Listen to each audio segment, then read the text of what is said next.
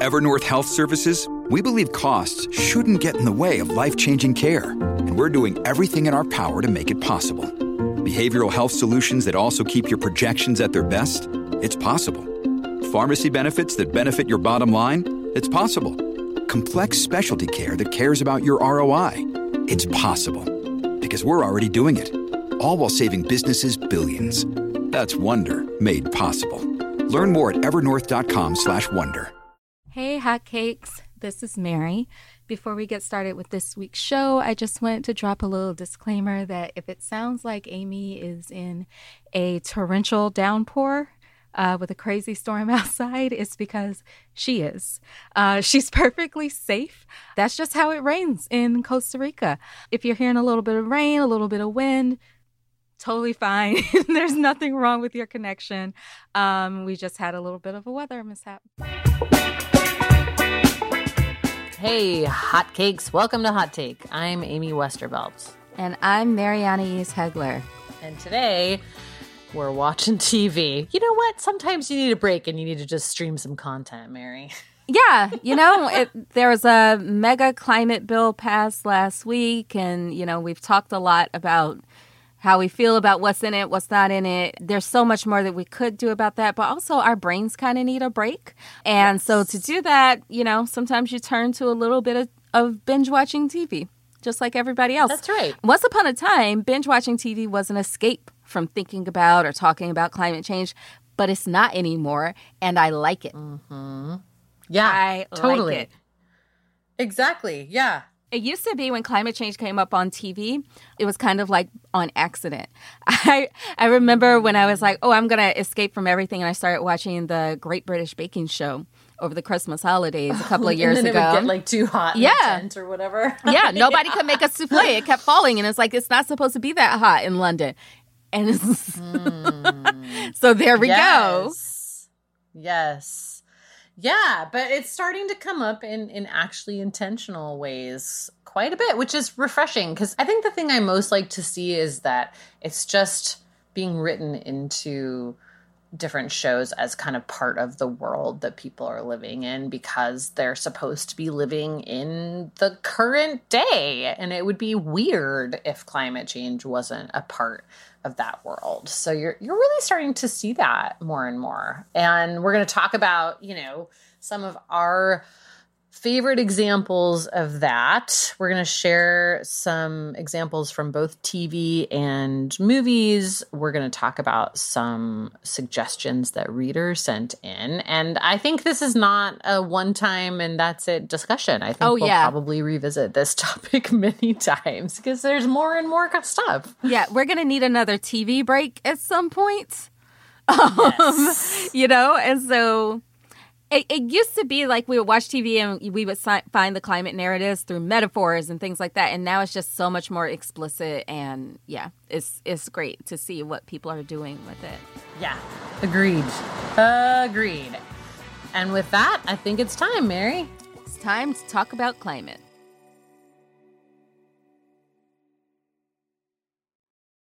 Okay, so the first show I really want to talk about with you is one of my favorite shows ever, uh, Tuca and Bertie, which originally aired on Netflix, and then Netflix canceled it, and I was really sad and you know ready to pick up a pitchfork.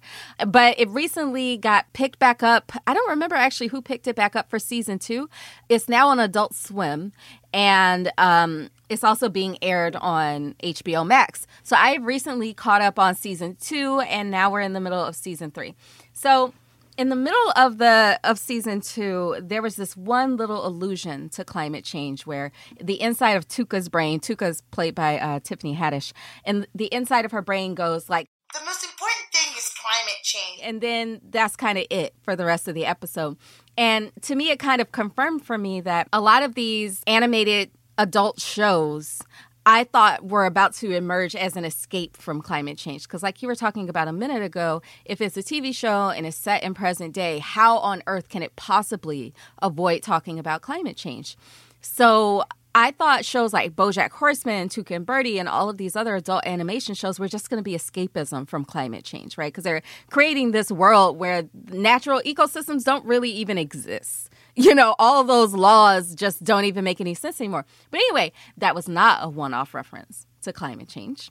And in fact, the season two finale of Tuca and Bertie was all about this big climate disaster, this giant flood in Birdtown that was a result of climate change. And they actually talk about it explicitly. Mayor's Tim Tam, what can you tell us about the state of the levee? We want to reassure the citizens of Birdtown that everything's fine. We have a drainage system in place for just this sort of event.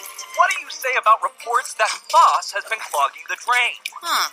No worries. We have a failsafe in place. And the plan is everyone should leave Birdtown if they have the means to do so. Also, we will not be canceling schools. Bye-bye. Let me sit shotgun, you turd. No, me, you ultra turd. You heard our turd mayors. Use your helicopter or other private vessel and get yourselves to safety. and they have to find a way to to get out of the flood and of course it, it starts to turn into disaster preparedness can you depend on your neighbors do you know your neighbors how where's your hmm. safe house when do you leave when do you evacuate and it was really really well done That's awesome. Yeah. That's really awesome. I watched the first season and loved it too, and I cannot access HBO Max In Costa anymore. Rica? However, yeah, it, it doesn't stream here, but I found a new, I found a solution. I signed up for this like VPN service that lets me pretend that I'm in the US and then I can get my HBO to Okay, work. Amy, be So careful. catch up. be careful out here all right i don't, I don't want you getting got over some tuca and bertie like fine. You know what? Um, HBO Max is is going to be part of Discovery Plus soon, so I Whatever feel like. I don't know what that means, but I feel like I feel like it means I'm going to get away with it. I'm just Mm-hmm. kidding.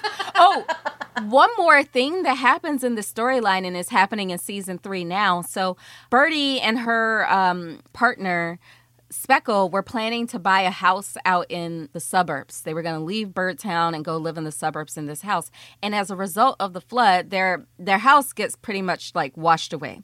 They were just about to move into it. The house gets washed away. And Speckle, who is an architect, decides, you know what? We're not going to leave Birdtown. And instead of building a house here, I'm going to build an apartment building, basically, with a public park. Because he's like, we need to mm-hmm. live more mm-hmm. densely, which is a climate solution. nice. And so- yes, it is Going into season three, he's having all of these fights with the city and all of these other entities who are like, "Oh, but we don't want a public park because then the you know people who don't have homes will will be there. Oh, we don't want it to be open to low income because then low income people will live there. Like Right. he's coming up against all of these all of this nimbyism which is a uh-huh. big barrier to a lot of climate solutions. Nimbyism to folks who are a lot cooler than us. Nimbyism is people who are basically like not in my backyard. Like i support low income housing in theory but i don't want it near me because i associate it with crime and and other things. So yeah it's it's really interesting to watch this play out in season three as well. That's awesome.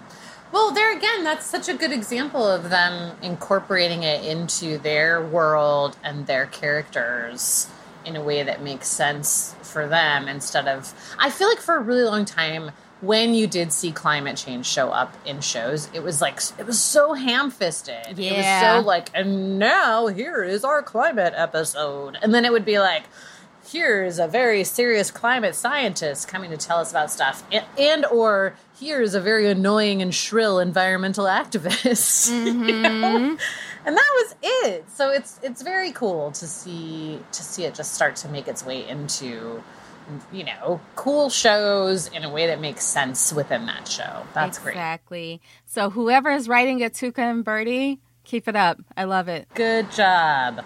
Um, okay, I want to talk about the show For All Mankind, which is not my general genre of show. Um, I know there are a lot of sci fi fans in Climate World. I have not traditionally been one of them, but I am married to a giant sci fi guy who also happens to be a huge space nerd. So.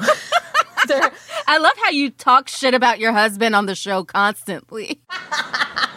there was no way that I was going to get out of watching this show. It is an Apple TV show. Okay. It it basically is set in the in a sort of alternate reality in which the Russians won the race to the moon and therefore the space race never ended.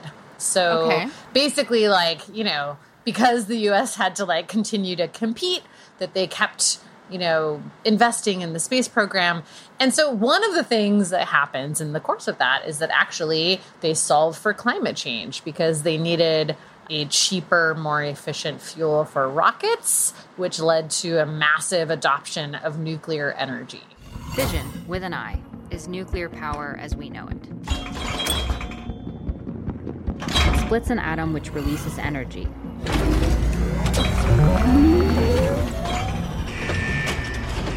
But it also creates radioactive waste. Fusion, on the other hand, fuses two atoms. This releases a lot more energy. And if you use an element like helium 3, you'll create a lot less waste. Wait, so they solve so they solve for climate change on accident by solving another problem? Yes. But yes, in an effort to like get rockets to be faster. But it's interesting because like in the in sort of the context of this show, you still have like Jimmy Carter in the 70s talking about the need to do something about global warming and you have solar panels on the White House and all of that kind of stuff.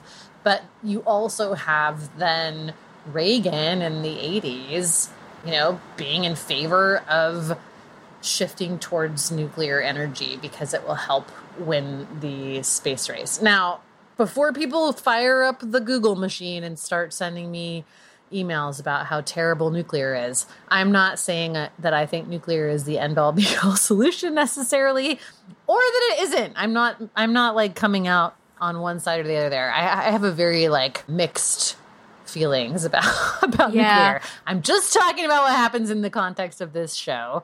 Real quick, if you are moved to send us any sort of, you know, pro nuclear anti nuclear communications, please address it to the care of Brian Kahn, B K A H N, at protocol.com. That's right. Brian receives all of our mail for us, and we thank him for it. Mm-hmm. And he'll be Thanks happy to get it. Brian. He'll be happy to get it. Yes, it's true.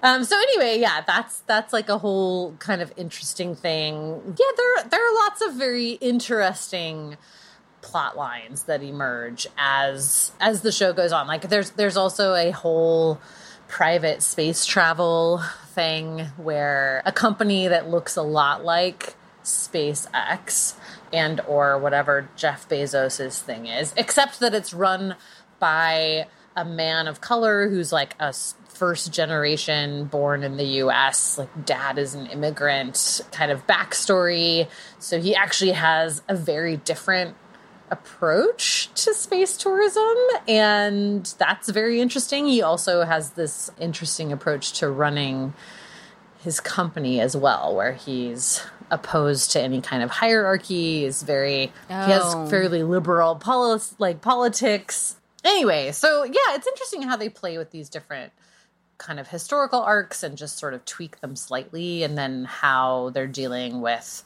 kind of bringing it up to the modern day. It sort of starts in like the 50s and now we're up to like the early 2000s um, but then it's also really interesting to see how they handle the idea of making mars livable. So far in the show they've only like just started to touch down on Mars. There's no terraforming happening yet. There's no like there's no new civilization being formed, but there is a lot of like geopolitical fighting over territory and space that I find really interesting and probably like pretty accurate. So anyway, yeah, it's Any- uh, it's good. I like it. Any aliens? No aliens yet. I can't imagine that that won't come into play at some point. right because I, I always think Yeah. about like oh we we talk about politics on earth as though these are like immutable forces but like what would mm-hmm. happen if we got into you know a political dick swinging contest with like you know those aliens from The Simpsons. Just to like quickly comment on that, there has been a lot of this news recently of like strange space activity, let's say. Oh, really? so, yeah, I don't know if you caught in on that. There was like a congressional committee talking about it and um, all kinds of stuff. So, no, but I saw Nope, yes, the Jordan Peele movie about Yes. uh, aliens. I gotta say, I have a lot of questions about that movie. Also, this is a great opportunity for me to push my favorite uh, conspiracy theory, which I don't believe is a theory. I think it's just a straight up fact. Octopuses are aliens. It's very like it's Oh, like yeah. Mm-hmm. in our faces at this point. Yes. So, like, let's not sit here and pretend that th- any of this is fantastical. These things can open doors. Octopuses are wild. I actually saw one in the ocean once doing its whole weird like mating dance, and No. it is like the Absolutely not. deakiest thing I have ever seen. Absolutely the fuck not. I will not Google that. I will not. They can do all sorts of crazy shit. They can unscrew mason jars. They can camouflage Yes. as coconuts. How do they know about coconuts? Because they're aliens. And squids, squids are octopus babies because squid is a result of an octopus fucking a fish. All right. That's oh, all I'm going to say about that. That's gross. I hope the octopus at least does a colorful dance for the fish first. I'm just saying, don't eat an octopus. They will haunt you. They are sentient enough to have ghosts. Yes, I think that's very true. Very, very true. Okay, so the other one that I just started watching is called Occupied on Netflix, and it's super interesting. I've only gotten as far as the first episode of the first season, so I don't think this is going to be like a huge spoiler for folks. What happens if we all stop using fossil fuel today? That was a very enthusiastic Jesper Berg addressing the UN last autumn. So tell us, how did he manage to convince the Norwegians to turn off their oil and gas production? In a word, Maria. Hurricane Maria had a catastrophic effect on Norway. I'm not just talking about the six or seven hundred lives lost, there was an enormous amount of material damage. And in this traumatic situation, Jesper Berg found an audience for his environmental policies, which his party's been promoting for a very long time, and he found himself swept into office on a wave of enthusiasm. It starts in like I want to say 2017 was the first season and it starts with this premise that that the prime minister of Norway just decides to shut down all oil and gas production in Norway in an effort to address climate change. And he has invested heavily in a renewable energy program that's going to replace it. And he's kind of, it's sort of like, you know, he's been trying to push the EU to do this, to transition slowly away from fossil fuels, and they're not doing it. So he's just like, fine, fuck you guys. We're not going to produce any more oil and gas. and then what happens next is is fascinating. It's really, really interesting. Just like how this fictitious European Union reacts to that and what happens as as this whole thing kind of unfolds. But the premise is super super interesting. How far along is it? Is this season one? I'm just in I'm just at episode 1 season 1, but I think there were like 3 or 4 seasons of it. So, sorry, the first season was in 2015 and then there were 3 seasons. So it ended in 2018, which is fascinating because that's the year that, you know, we got this huge report from the IPCC about how how dangerous climate change was going to be. So it was pretty early, I think, on that front, and it's interesting to see kind of how it plays out. It's it's kind of like a um thriller suspense type show. Is it scary? It's not super scary. It's more like intrigue and espionage and, you know, that kind of stuff. So, yeah, I liked it. I'm thought it was definitely going to add it to my list. I was surprised. I, I actually was like, um, when I first read the description, I was like, I don't know about this, but I liked it. So um, at least so far. Again, I'm I'm very early in the series, so if if anyone wants to share a different opinion, I'm open to it. And again, you can send that to Brian Kahn. Yes. B K A H N at protocol.com. That's right. That's right. So I'm going to talk to you about a show that kind of frustrated me. It's Okay. called Monsterland. I watched it on Hulu, but I think it probably airs on some other seasons too. And it's it's kind of like it's like a ten episode series, but each one is a self contained narrative, eh, kind of in the same way that Oh, Black that's cool. Yeah, kind of in the same way Like that Black, Black Mirror. Mirror. is, which Black Mirror has a lot of climate themes too. And I would have gone back to watch some of that to t- so that we could talk about it. But you know what? I've got enough. I've got enough creepiness going on in my brain right now. I, I don't think I can handle a Black Mirror marathon right now. Yeah, so Monsterland has one of those episodes is explicitly about climate change and it opens up with this fancy oil CEO in his Manhattan apartment and he's in big trouble because his oil company has just had a massive spill in the ocean. Very much like it, it looks like a dead ringer for the BP oil spill. And he's got to go before mm. Congress and he's got to testify and take responsibility and he's got all these people advising him. He's nervous as hell, also evil as hell. Dude is super evil. And then he becomes the Antichrist. Okay. So we were we were just about to do climate and then we did a hard pivot deep into the Bible. Right into the Old Testament. Okay. Nah, nah, this would be the New Testament. The Antichrist is the, Oh, New, the New Testament. Testament. Yes, yes. So he's like full on you know, the exorcist head spinning around, floating, levitating, and Oh, shit. man. And so now his assistant, instead of getting him prepped for his testimony, has to go find an exorcist, like a literal exorcist. and the climate starts changing because dude is possessed. So it mm-hmm, starts like mm-hmm. hailing and storming and earthquaking and all of this stuff because dude is possessed. Finds an exorcist, exorcist comes, exorcises oh boy, climate goes back to normal. I don't know what to do about that oil spill. No. I don't know what to do. Like climate change becomes this preordained thing that can be reversed. And I, I actually think that plays into a pretty old Hollywood trope going back to like other sorts of um, movies like that from the 80s and 90s where you know the weather starts changing and we start breaking all the seven seals and it just becomes this pre-assumed notion that this like the all of this was meant to be. All of this was written and was going to come to pass either way. And almost like Right. almost like underwriting the bible's own idea of free will like those things only happen if you mm. make them happen you know? And i know this isn't a, a religion podcast and so i don't i don't mean to I, I hope i'm not making our listeners uncomfortable by talking about this but that has been a trope in the way that climate change has been talked about in this country and per- portrayed in our media mm-hmm. as this like predestined thing. Yes. Yes. Well, and and that also is a big part of how a lot of right-wing groups kind of position it too. And in fact, actually, there's this this very interesting overlap between fossil fuel industry spokespeople and like pretty extreme forms of Christianity. There's there's this really famous old video of of a guy who was like the spokesperson for Peabody Coal talking about how like God wants you to put emissions into the air and you know,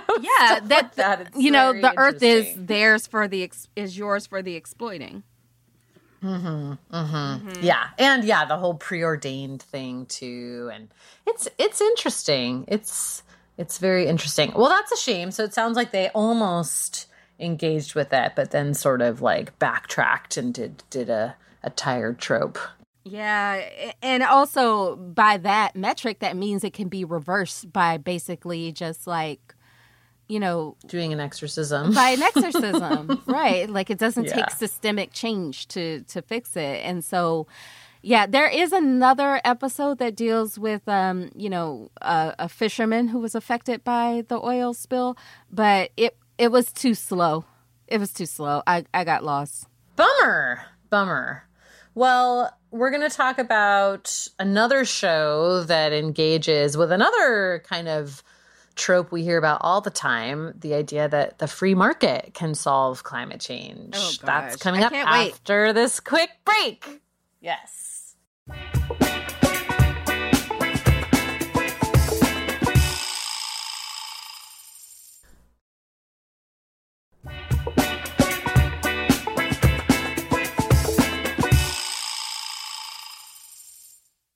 All right.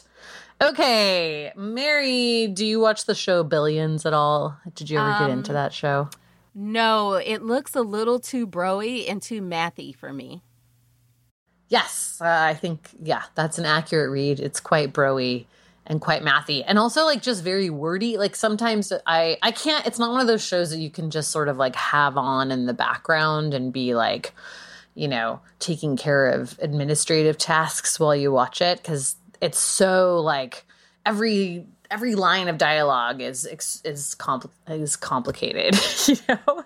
But it does do this thing that I think is pretty interesting in the context of, of talking about climate in TV, which is that uh, there's a pretty long running whole climate plot line. It's been it's been in there the last several seasons. Oh, really? So they're like ahead of the game. Yeah, they've actually been doing it for quite a while. So one one of the analysts is named Taylor and they have a real interest in clean technology and in kind of equity in general and equality and and really in the idea of using investments to kind of try to solve the world's big problems. So they start like a fund within the larger fund that's the focus of the show with the purpose of investing in like renewable energy and, you know, sustainable ag products and stuff like that. I want you to introduce Taylor to Raytheon Solar.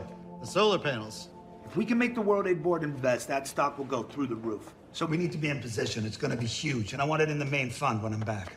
Then it'll be done. I can't be seen as steering Taylor, so put it in front of them, but don't. and it's it's pretty well done like it's pretty you can tell that whoever is writing those storylines has done their homework you know like there's a lot of times where they'll be super into an investment and then they'll realize that you know oh actually this might help with emissions but it creates this huge problem with Oh, really? water sources. Yeah, like they actually they actually get into that where it's like, oh, you know, we were going to make a bunch of money off of this thing, but then we realized that the technology is totally unproven. You know, like they that happened around an investment that I want to say was uh, like related to to geoengineering. But yeah, like they've it's been like going for quite a while and they get into a fair bit of detail. And then what ends up happening a lot of the times is that the investment, like some investment that they make will like butt up against the larger firm's desire to like make money off of fossil fuels or make money off of some airline or something like that and that's like the source of various conflicts and things but i like it i like the way they handle it because a this character is very smart Mm-hmm. and is like the smartest you know analyst in the firm It's so it's not queer- a situation It's a queer person, right? it's a, a trans person Oh, yeah wow. and Okay. like yeah, so it's a trans person who's extremely smart, who is not at all like, oh, this is a silly idea or whatever. Like the idea is taken very seriously. The character is considered within the universe of the show to be the like the most brilliant person. Oh, you know? good. So like so they're respected. They're not like ridiculed as like some sort of bleeding heart uh, type of person. Good. That's right. Yes. However, I think it absolutely reinforces the idea of don't worry, solving for climate can be good for the economy. It can make everybody lots of money. Know, Yeah. like that. That is very much um, a current. But it, I think it would be really hard in that show to have anything not be about that. Yeah. And there is also like the the whole, you know, sort of the central conflict of the show is always this one politician who is continuously talking about how, you know, billionaires have too much power, which is also like very tongue in cheek because he himself is like from a wealthy family and, you know, Mhm. um, wields wields power fairly like unethically, you know. So so anyway, it's sort of I think that's the other the other thing that makes it hard for people to get into that show is that like every everyone is sort of terrible in it. But I think in that universe again, the most likable person is the person who runs the sort of clean tech investing firms. So anyway, yeah, it's interesting. It's interesting. I have questions. Yes. Um, does does carbon capture and storage show up? I think yes. And I'm struggling to remember details, but yes, there's some amount of carbon capture and storage, but it's not in this way of like, oh, this is going to save everything. You know, Mhm. it's just sort of like one of a mix of technologies that they're looking at. Um, So I think that's handled well too, because it's not like there's no one thing that's presented as a sort of silver bullet. Whenever something is presented as a silver bullet, they always figure out that it's not, you know? And So so that's quite realistic too, which is yeah. good. So it sounds Um, like yeah. they deal with greenwashing They do, yeah, in a big way. They absolutely do. Yes, and like they, carbon they totally deal with greenwashing, carbon offsets, kind of phony net zero claims, a lot of like externalities and kind of unintended consequences of things. So like they really look at.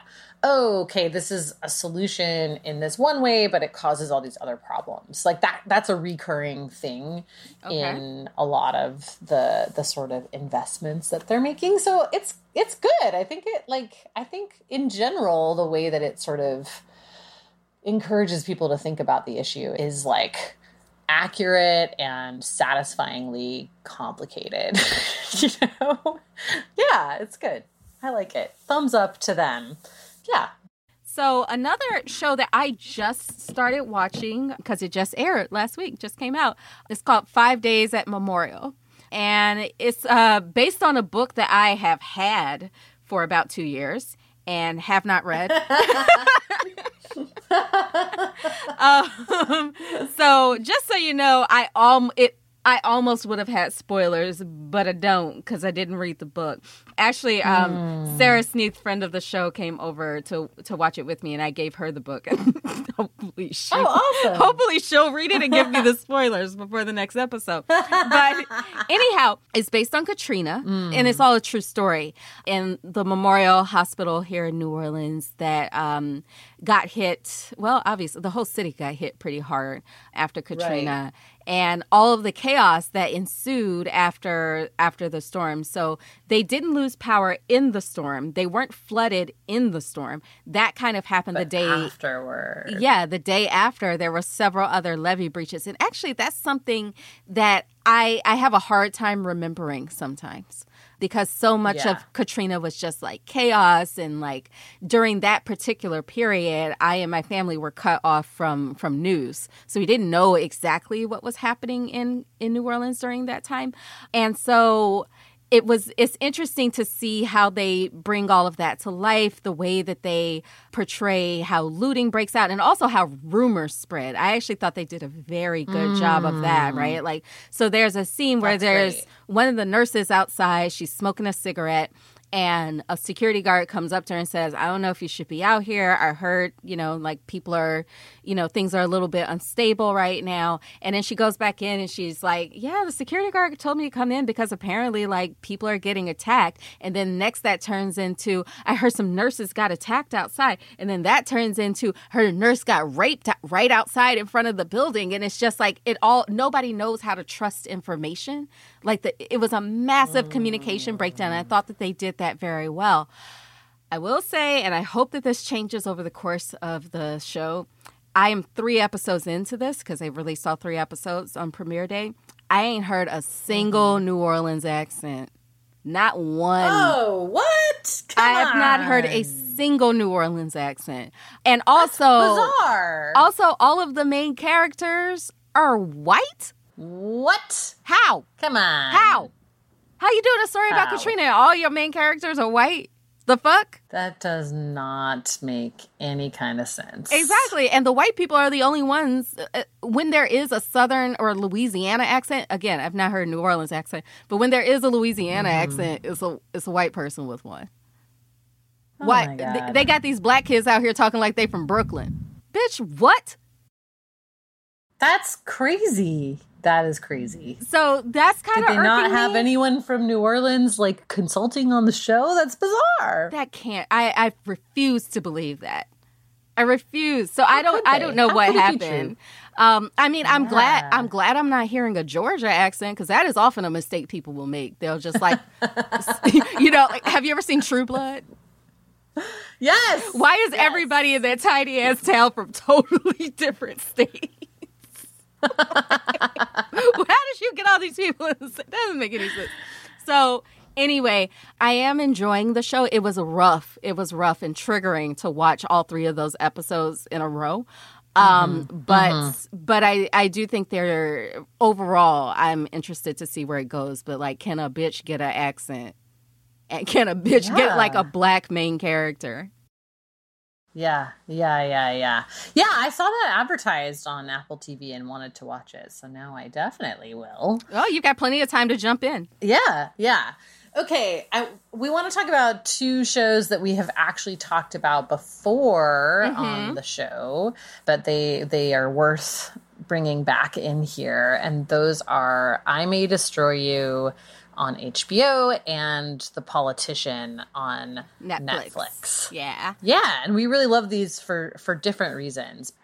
Okay, so Mary, what are some of the things that you like about how I May Destroy You talks about climate change? I loved the way that it kind of sat in the background until it came into the foreground. So, in the very first episode of uh, I May Destroy You, they're kind of just sitting mindlessly watching TV, almost looking like they're frozen into their couches. And if you look at what's on TV, it's um, this horrific storm playing out. No one says anything Mhm. about it. It's not called out. It's kind of just like foreshadowing. And so then later on, the main character, she needs money and she gets uh-huh. involved with this like vegan type of store. They Mhm. really want her to be on her, their social media. That's what they're paying her for, to endorse them on social media. And mm-hmm. it's interesting because she cares about climate change. She cares about the environment, but she's wary of these white people at this store. This is a black show. So the char- the main character is uh-huh. a, a, a African person in London. And she goes to a party with her friends and they're like, "Oh my god, you're a climateer. You're one of those now." And it turns into a very real conversation and some very real feelings that I think that a lot of people of color have about climate action and how it's framed as this like guilt trippy sort of thing and how it's like all it's mm-hmm. all about personal responsibility and all about like our ancestors did this without knowing and blah blah blah. Like that doesn't sit right with people of color Right. nor does you know Right. the way that the white climate movement tries to use black faces to get themselves mm-hmm. some sort of mm-hmm. woke credibility which i don't know a person of color in the climate movement who doesn't have some sort of icky experience with that. So Yeah. what about you? Yeah, I like how it was like part of the world all along. Yeah. Again, I just I like it when shows do that. That like it just seems more realistic to me. That it's like yeah, of course it's going to be on the news sometimes in the background, you know. And then yeah, I loved how they engaged with the kind of personal responsibility thing specifically from the lens of both people of color and immigrant communities too that are like uh, hi like my ancestors didn't even want to be here thanks You know what I mean? Like, Or nobody you digging know- up no oil till y'all came over. Exactly, exactly. Yeah. So yeah, I thought I just I thought it was really smart, and again, it, it was integrated into the story in a way that made sense for that story in that world for those characters. Um, it was not ham fisted at all. And actually, like the vegan ads that she was doing, that whole scene was hilarious. Like the the stuff. Yeah. She They she managed to make it funny. that. They made Yeah. it really funny. Yeah. That entire series did such a great job at making really difficult things funny and digestible. Yes. Because the entire thing is about sexual assault. Yes, that's right. And- yeah it is and it's very Yeah. like it's very disturbing but it is yeah also hilarious i know that sounds terrible but it's true they do they do a really good job of of making that true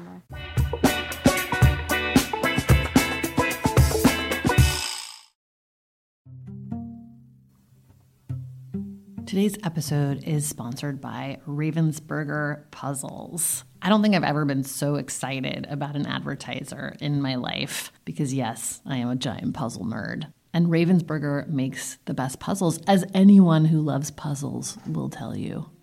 I live in a place where we actually get pretty frequent power outages. and, and when we do, I like to break out a puzzle.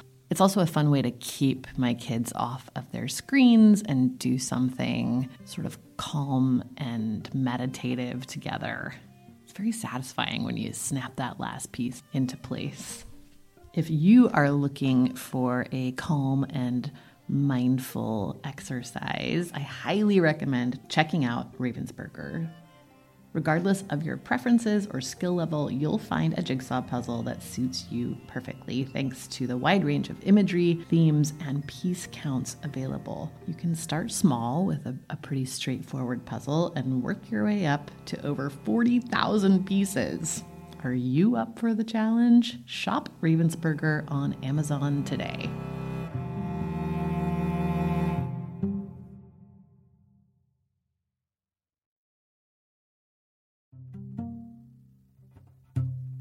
This holiday season, get a gift for yourself too and keep it simple. I gave myself the gift of a better, more convenient laundry experience. I know, I know, laundry doesn't sound like a gift, but honestly, Earth Breeze just makes it so much easier. Think about how you actually do laundry. You have to work out how much detergent to pour, lift that big plastic jug, hope the goo doesn't get everywhere. It's annoying. But Earth Breeze Eco Sheets look like nothing I've ever seen in the detergent aisle. It's almost it's like a dryer sheet kind of, but it's the detergent and you throw it in and then that's it. There's no measuring, no nothing. It works in hot and cold. It's also dermatologist tested, hypoallergenic, and free of bleach and dyes and it fights everyday stains and odors. You get a powerful clean, but you don't have to deal with all that packaging. Right now, my listeners can get started with Earth Breeze and save 40%, 40, 40%. Go to earthbreeze.com slash drilled. That's E-A-R-T-H-B-R-E-E-Z-E dot com slash drilled for 40% off your subscription earthbreeze.com slash drilled.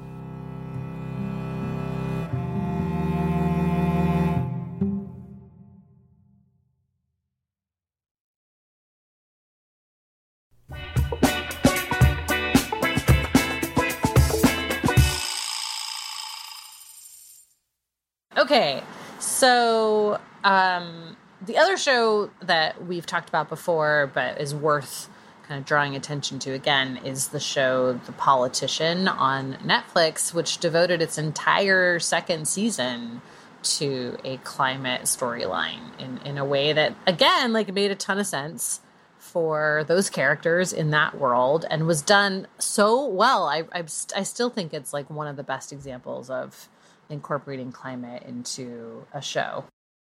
Exactly. Yeah.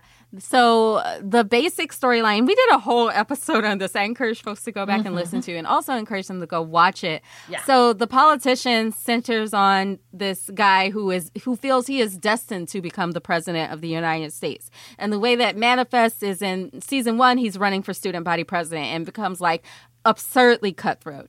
And then in season 2 he is running for like, local city council in New York City and it also becomes absurdly competitive. However, yeah. he is running on a climate change platform. And mm-hmm. he's running on a climate platform both because he cares about it, but also because he believes it's the only thing that gets young people out to vote, especially in, you know, a local election. It's not a presidential election. And also, the people around him all care about climate change for very different reasons. And the show does such a yes. great job of showing people who came into climate action through personal responsibility and because they wanted to reduce waste, people who came into it for political reasons, people who came into it because, you know, they're worried about the world burning before their eyes. And the other interesting thing about it is that he's running against a woman who's had the seat since a for a really long time, for a, a, smooth couple of decades. And she does have a climate platform, but it's not nearly as radical as it needs to be or as radical as as his. And you know, it it really does feel like a fight for survival. And that's certainly how a lot of his followers take it and also kind of how he the candidate takes it. Um and it's it's just an interesting illustration of the generational divide between liberal boomers and progressive millennials. hmm So interesting. There's that whole um, plot line of like the the young activist and her mom too that I thought did such a good job. Uh, Well, and him and his mom too. It's really good. I, I think it's really really well done. They really Gwyneth Paltrow. do a good job. Of, this is mom. yes, Gwyneth Paltrow plays his mom and is kind of like similar to what she's like criticized for in real life. So I'm not sure if, if that was like self awareness or what. But um, but anyway, it's quite entertaining to watch. And Yeah. Yeah. The thing to know about that show is that you're not really supposed to like any of the characters. That's and right. I think what a lot of folks, especially, you know, the climate diehards got wrong about the show is that they take any the main character's viewpoint as the viewpoint of the show. And it's not. The viewpoint of the show is across the universe of the characters.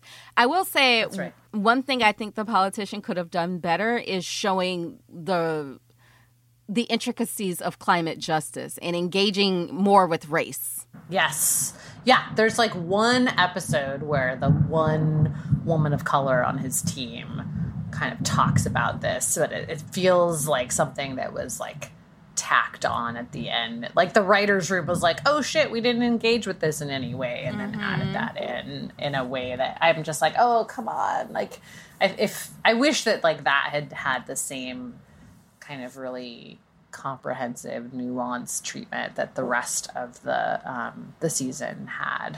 But you know, maybe next time. Maybe Yeah. they'll maybe they'll get there next time. Yeah, I, I they did a great job of setting up for another season. There's no reason that next season shouldn't talk about climate change, so I'm I'm hoping to see that announcement soon. Yeah. And real quick before we get into movies, I just want to plug that I I've been watching Rap Shit on HBO. It's Issa Rae's new show, and it's set in oh, Miami. And please, mm-hmm. please, please give me at least a little wink and a nod to climate change, Issa. Please. God, come on! It's in Miami. Come, now. on. Please, Come on. I come know you care. I know you care. You mentioned it in Insecure. Yes. So this is Yeah. the time. Awesome. All right.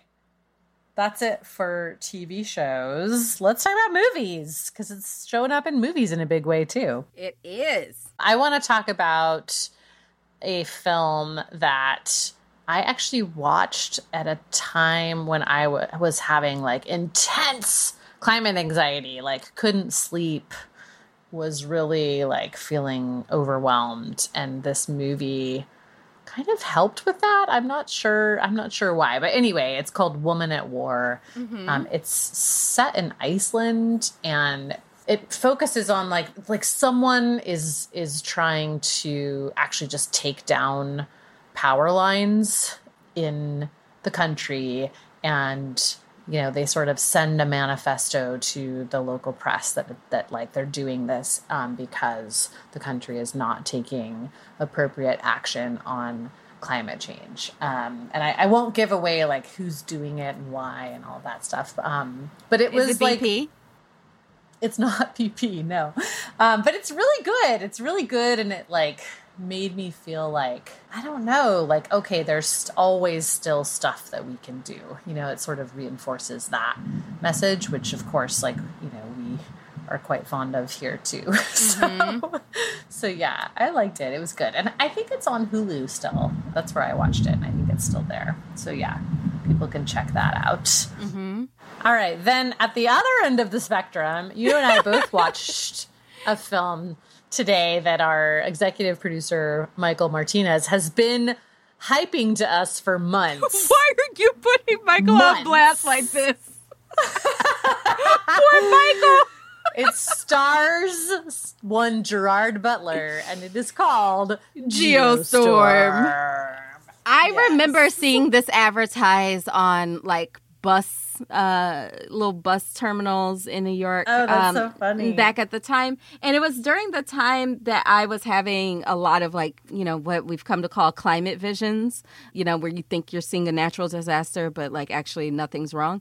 And Mm-hmm. so seeing those ads would would like fuck with me sometimes. Mm-hmm. So yeah, that's kind of why I avoided watching the movie, but now I've watched it, or at least the first half. I don't know. What did you think, Amy? I watched the whole thing. I made it all the way through. So proud. And it is it's very entertaining. It's like totally one of those just super goofy action films where there's like a lot of fun things to make fun of, including Gerard Butler's terrible attempt at an American accent. Mm. Um, and his and his facial expression which goes between like mad and worried. That's about it, you know. I kind of thought he was just from Boston. I didn't realize he was doing a bad American accent. Um, yes. Yeah. You know, I all I heard was um, masshole. Oh yeah, yeah. He is uh he's Scottish, which I only know because my husband is Scottish. I will I will tape him saying the name Gerard Butler for you just so that you know what it sounds like when Scottish people talk about him. Yeah. Gerard Butler. Gerard Butler. Best abs of any Scottish guy ever. Gerard Butler. They're very proud. They're very proud of uh, their top export, Gerard Butler. So the premise of the movie is basically that by you know we warned we were warned about climate change but nobody did anything and then in 2019 all of these mega disasters started rolling in and so all of these scientists from all over the world got together and by golly they fixed it they made this big old intergalactic contraption that zaps storms, zaps fires. It's all good now. Um, Mhm. And it's called Mhm. inexplicably, inexplicably, Dutch Boy. Dutch Boy. So I'm going to start my questions so there as somebody who did not finish the movie. Why is it called Dutch Boy? I have no idea. It's it remains inexplicable the whole film through. And this this is like the most ridiculous geoengineering like mental masturbation exercise ever. And also like there's a bunch of things that go wrong, but it's not because the geoengineering part doesn't work or that it's like bad. It's because like some bad person tampers Yeah, because with it. politics got You know, involved. the moral of the story is like geoengineering is great as long as like you have the right people in charge. And I'm Yeah. like, oh god. But they never like nothing else ever changes. They never like stop emitting or stop using fossil fuels or change anything at all. They just throw up this crazy like force field around the earth that protects the planet from everything. And no, like no side consequences either. no, none, none. There's su- there's not suddenly any new issues. It's just all upside until this like one guy decides to try to use it to take out all the enemies of the United States. Which then you get like this whole scene of that happening, and it's like, so the enemies of the United States are like Russians, Saudi Arabians. you know, it's like this montage of all these different like enemies getting wiped out by, you know, extreme weather events. Oh, it's just ridiculous. And then Gerard Butler, of course, saves the day. He stops there from being like a, a you know, catastrophic geostorm, which is like several extreme weather events happening at once. And then he also like somehow manages to reboot the system, save all the other astronauts, get back to Earth. It's just ridiculous. So it's Yeah. basically a drone and a geoengineering thing in the same thing. So you could send a fire to somebody's house to kill them with this thing. You know what Mhm, would be mhm, easier? Just mhm, setting it on fire, like the old fashioned way. Some matches. Yeah. Yeah. Yeah, Yeah, it would be. It absolutely It would also kind of sounds like this is why so many people think that there's a tension between mitigating and adapting to climate change because you throw this contraption out there, but you keep emitting. Like you're not controlling the variable, sweetie. that doesn't right. make sense. So, Yeah. like, you sent it up there to deal with, you know, the emission level we were at in 2019, but then you keep on emitting like crazy. So by Mm-hmm. 2022, it's obsolete. That's right. Yep. Oh my God, that's exactly a plot hole. I know. It well, this thing is really quite full of of plot holes. You know, this is like the original climate movie, movie, which I know you know what I'm talking about. The day Oh, after tomorrow. The day after tomorrow. yes. Yes. This is like the poor man's day after tomorrow. Mm-hmm. Geostorm. It's a little more sophisticated. All right, we're Sorry. gonna It's a little more sophisticated. It is. It is. It's true. It's true. All right, we're going to take one more ad break and then we're going to talk about the other big climate movie that everybody's been talking about. And the in one a they minute. should be.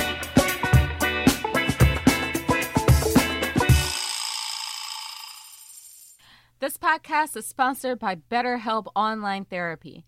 Whether you're struggling with grief, relationships, or stress, or having trouble sleeping or meeting goals, online therapy might be for you. BetterHelp is secure online therapy that offers video, phone, and even live chat sessions with a licensed professional therapist. They can assess your needs and match you with an accredited therapist in under 48 hours. BetterHelp is committed to facilitating great therapeutic matches, so they make it easy and free to change therapists if you need to. Visit betterhelp.com slash hot take and join the more than 2 million people who have taken charge of their mental health with the help of an experienced professional. In fact, so many people have been using BetterHelp, they are recruiting additional therapists in all 50 states. Wow. Hot Take listeners get 10% off their first month of online therapy at betterhelp.com slash hot take. That's betterhelp.com slash hot take.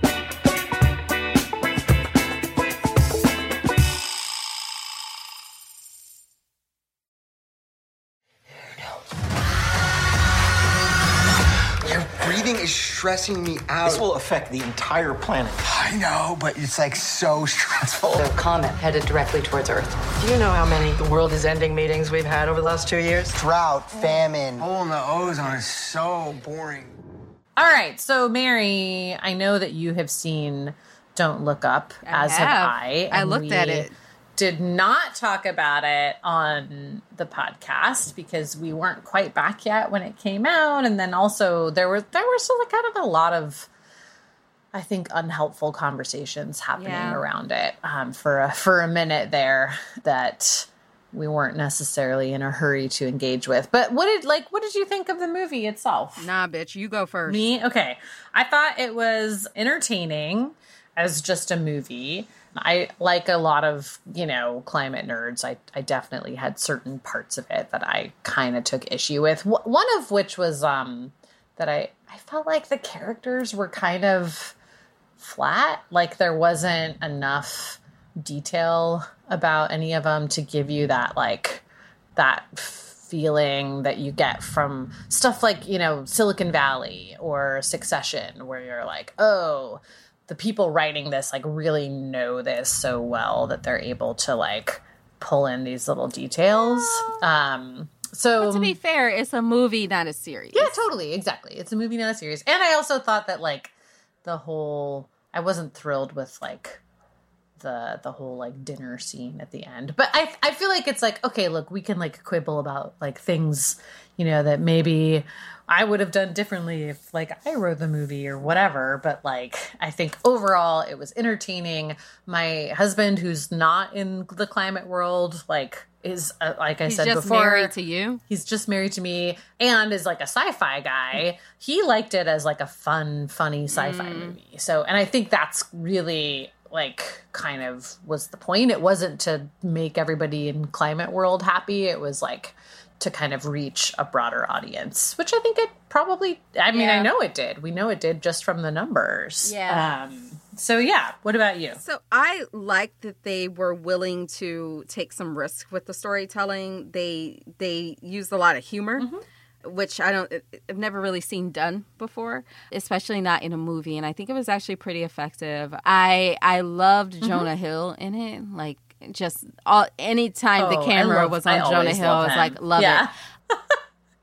Yeah, I also like yeah. that they let the bad thing happen Because, kind of like I was saying about Monsterland Yeah. earlier, there's always like this secret safety hatch that, and or even in Geostorm, like you were saying a minute ago, there's always this little trap door to to get mm-hmm. us out of trouble. And but that doesn't happen without massive systemic change. And so in Don't Look Up, they kind of let you see mm-hmm. that you know, sometimes if you keep going the way you are, you're going to get where you're going. And also, when all the rich mm-hmm. folks decided they were going to go to a different planet, shit wasn't sweet on the other planet. You know, it's like. You, Right. You can't just like Right. terraform some other planet, think there ain't no other animals on there, and like think you're going to be the apex predator. I loved that actually. I really loved that. That like all these people, like wealthy people who, you know, had their whole escape hatch plan. It was not it did not go well for them.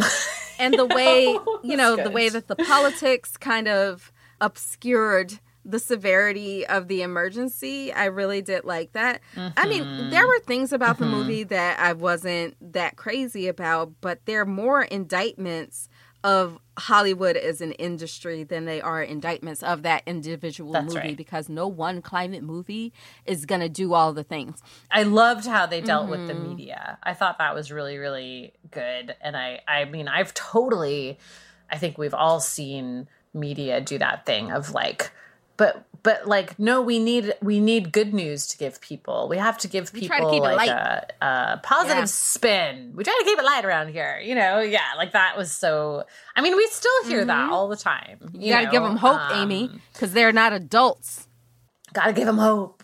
You gotta give them hope. And like, well, yeah, even I find this like when I pitch editors and stuff too. They're like, you know, well, what are what are the solutions that we can give people? What are the takeaways we can give people that are things that they can do to help with this problem? And I'm like, Ugh. Yeah. you could treat them like Um, adults yeah. So that was good. Yeah, exactly. Exactly. So I thought that was good. I, I liked the Jennifer Lawrence character too. There were times when she freaked out that I was like, I can really relate to like her in this moment being like, oh my God, fuck all of you, you know? And also, oh, that whole thing where like her male boss like takes credit for her work and then and then sort of tries to become like a celebrity climate Mhm. scientist very very like all of that was actually really i'm like oh yeah i've i've i've seen all of these things happen so yeah i thought that was good and i think honestly like the the biggest thing i saw a lot of people in the climate space sort of bickering about like whether or not an asteroid was a good metaphor and like you know It was kind of- damn clear that that movie was about climate change. Damn yeah, Yeah, and then and kind of you know taking issue with this or that detail in the film, and I feel like I get it. I get that because there are so few climate movies, there's like a desire to do that. But I think that like I don't know. I feel like it's important for folks to understand that, like, getting a movie like that made and having it be as successful as that movie was, like, that was the number one. Yeah, it has tons of celebrities in it. It was the number one thing on Netflix for a, like a while. It got an Academy Award nomination. It got millions and millions of downloads. That all opens the door to so many more climate movies and TV Mhm. shows. Like you're already seeing that happen. I've already seen announcements for a bunch of like books and TV shows and films and everything else that I just don't think we would have seen without that. And unfortunately, that's totally how it works, you know? Like Hollywood is a an industry and they want to know that people will watch things about this topic and that movie proved that they would. Um Yeah. So I feel like that that was a huge Yeah, success. I also think having that metaphor of the asteroid, you know, that freed them from having to create a metaphor for the fossil fuel industry, which allowed them to mm. explore how politicians have been barriers to action and how the media has played into it. Because again, no mm-hmm. movie can do mm-hmm. everything. So it allowed them to That's talk right. we all That's we right. talk about the fossil fuel industry a lot now. you know, we haven't for a long time, but we don't often talk enough about how the media has been complicit, how our politics has been complicit, and that's really what Don't Look Up focused on. That's right. Okay. We have to talk about I think I think probably both of our favorite climate movie, but correct me if I'm wrong. Um, we've we've written about this in the newsletter, but never talked about it on the show, and that is Beasts of the Southern Wild, which predates all of the Yeah. things that we've talked about and is still better than anything I've ever seen made. Oh, this is my favorite climate. movie. Period. The whole universe depends on everything fitting together just right. If one piece busts, even the smallest piece, the entire universe will get busted.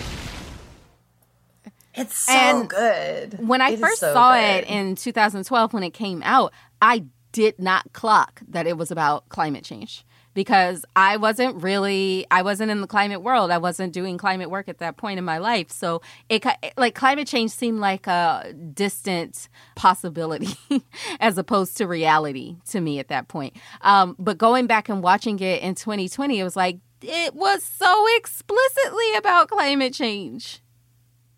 The opening mhm. scene Yeah. is very explicitly about ice caps melting, and you know, you're gonna have to learn how to survive Yeah. in a different world. Yes. Yes. Yeah. So it- the movie is set in rural Louisiana, rural coastal Louisiana. So in a place that is uh, really swampy, really vulnerable to sea level rise, and the children are going to kind of like a makeshift school, kind of like a one room school the way they used to do, not not even that long ago where all the kids are getting the same sort of lesson regardless of age. And what these kids are being taught is about how to you know hunt essentially how to get meat off an animal and eat it and it's very explicitly being taught that the sea levels are going to rise and what they where they live which they call the bathtub is going to be flooded. And you're going to have to learn how to take care of yourself. And the main action of the movie settles on this really ferocious hurricane um, that floods where they live and they have to essentially fight for the right to stay there. And just so many Yeah. facets of it are really beautiful and it really does come down to your ability to survive this crisis is about the strength of your community and your positionality Yep. in it and how you all have to just have each other's backs Yeah. It's so it's like it's I love all of the school scenes in it and then how you kind of see people come back into that group to take care of each other later and it's just so like yeah, I don't know. It's lovely and it's it's sort of like sad it's sad in parts and and um troubling but also like kind of it's extremely sad but it ends triumphantly and kind of like with this resolve to survive it's it's defiant the movie is defiant Yeah. Yes, that's the that's a good word. Resolve. I think it's like yeah, like this sort of defiant resolution at the end to like uh, that that comes back to these like human ties and this the strength of this Mhm. community. It's very beautiful and it's very beautiful Mm-hmm. looking too. So it's sort of like ah, I don't know. Yeah. Yeah. Just so good. And it's old, right? When was it? When Uh, was it done? 2012 is when it came out, and it also does a really good job at creating a, a sense of place. Like the environment seems just as much a Mm-hmm. character as the actual characters, and it's very true to the Mm-hmm. character of of coastal Louisiana, and the accents are fucking perfect. So whoever worked on the accents on that show, which I know they actually casted a lot of local people who like, you know, they didn't really have to work on the accents. That's just, that's just how they talk. But can y'all talk to the people at 5 Days mm-hmm. at Memorial? Because what the fuck? Yeah. Yeah. Also, that director was like a European white guy. So if he can get New Orleans accents right, then surely the people You know, there are TV actors from Louisiana. there are actors from from New Orleans. Like what the fuck? Yeah. Yeah. So, but yeah. Yeah, it's it's so good. Just yeah, com- like cannot recommend that movie. Mm-hmm. It, it is by far the greatest climate movie of all time, and I'll I'll go up against anybody on that. Yeah, yeah. Um, before we wrap up here, I want to just list off some really amazing sounding recommendations that we got from readers and just have not had time to watch yet, but absolutely plan to. And maybe if you're looking for recommendations, you'll like them too. Um, so the movie First Reformed, there's one called Luzu. Someone recommended episode one of Love, Sex, and Robots on Netflix, and then an Indian film called Kadvi Hawa. So, again, haven't watched any of these ourselves, but they all sounded good when folks wrote in to tell Yeah. us about them. And also So, send us you know, Send us your out. recommendations. Don't send those to Brian. We'll take those directly. Actually, you can tweet at us. You can, um, yeah, just tweet at us. Actually, We do we have an email address? Yeah, that's we do. It's hot takes at criticalfrequency.org, but you can tweet at us at real hot take or send us a DM on Twitter too. Some of these came that way. If you have more, we'll stick these on our website at hottakepod.com. Um, we'll put a post up there with TV and film recommendations so that you can find that easily anytime you're looking. All right. I feel like we got into a lot of good stuff, and we'll see you next time when we're back to talking about news and politics. Enjoy your watching. Hey, hotcakes, it's Mary.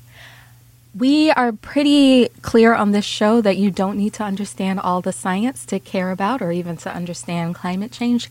But at the same time, we understand that you might have a few questions about the climate science. You might have a few curiosities. Um, so, we are planning a special mailbag episode where we will go through your scientific questions and more. Um, and you can send those questions to hottake at crooked.com. That's hottake at crooked.com. Um, we're planning to have this episode in sometime in September, and we will be inviting on a fantastic climate scientist to help us talk through these things. Um, so again, send your questions to hottake at crookedmedia.com. Hot Take is a Crooked Media production.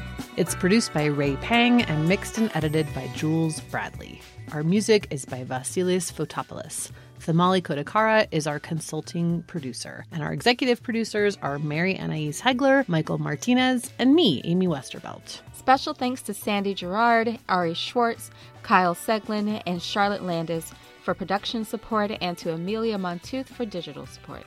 You can follow the show on Twitter at Real Hot Take, sign up for our newsletter at hottakepod.com, and subscribe to Crooked Media's video channel at youtube.com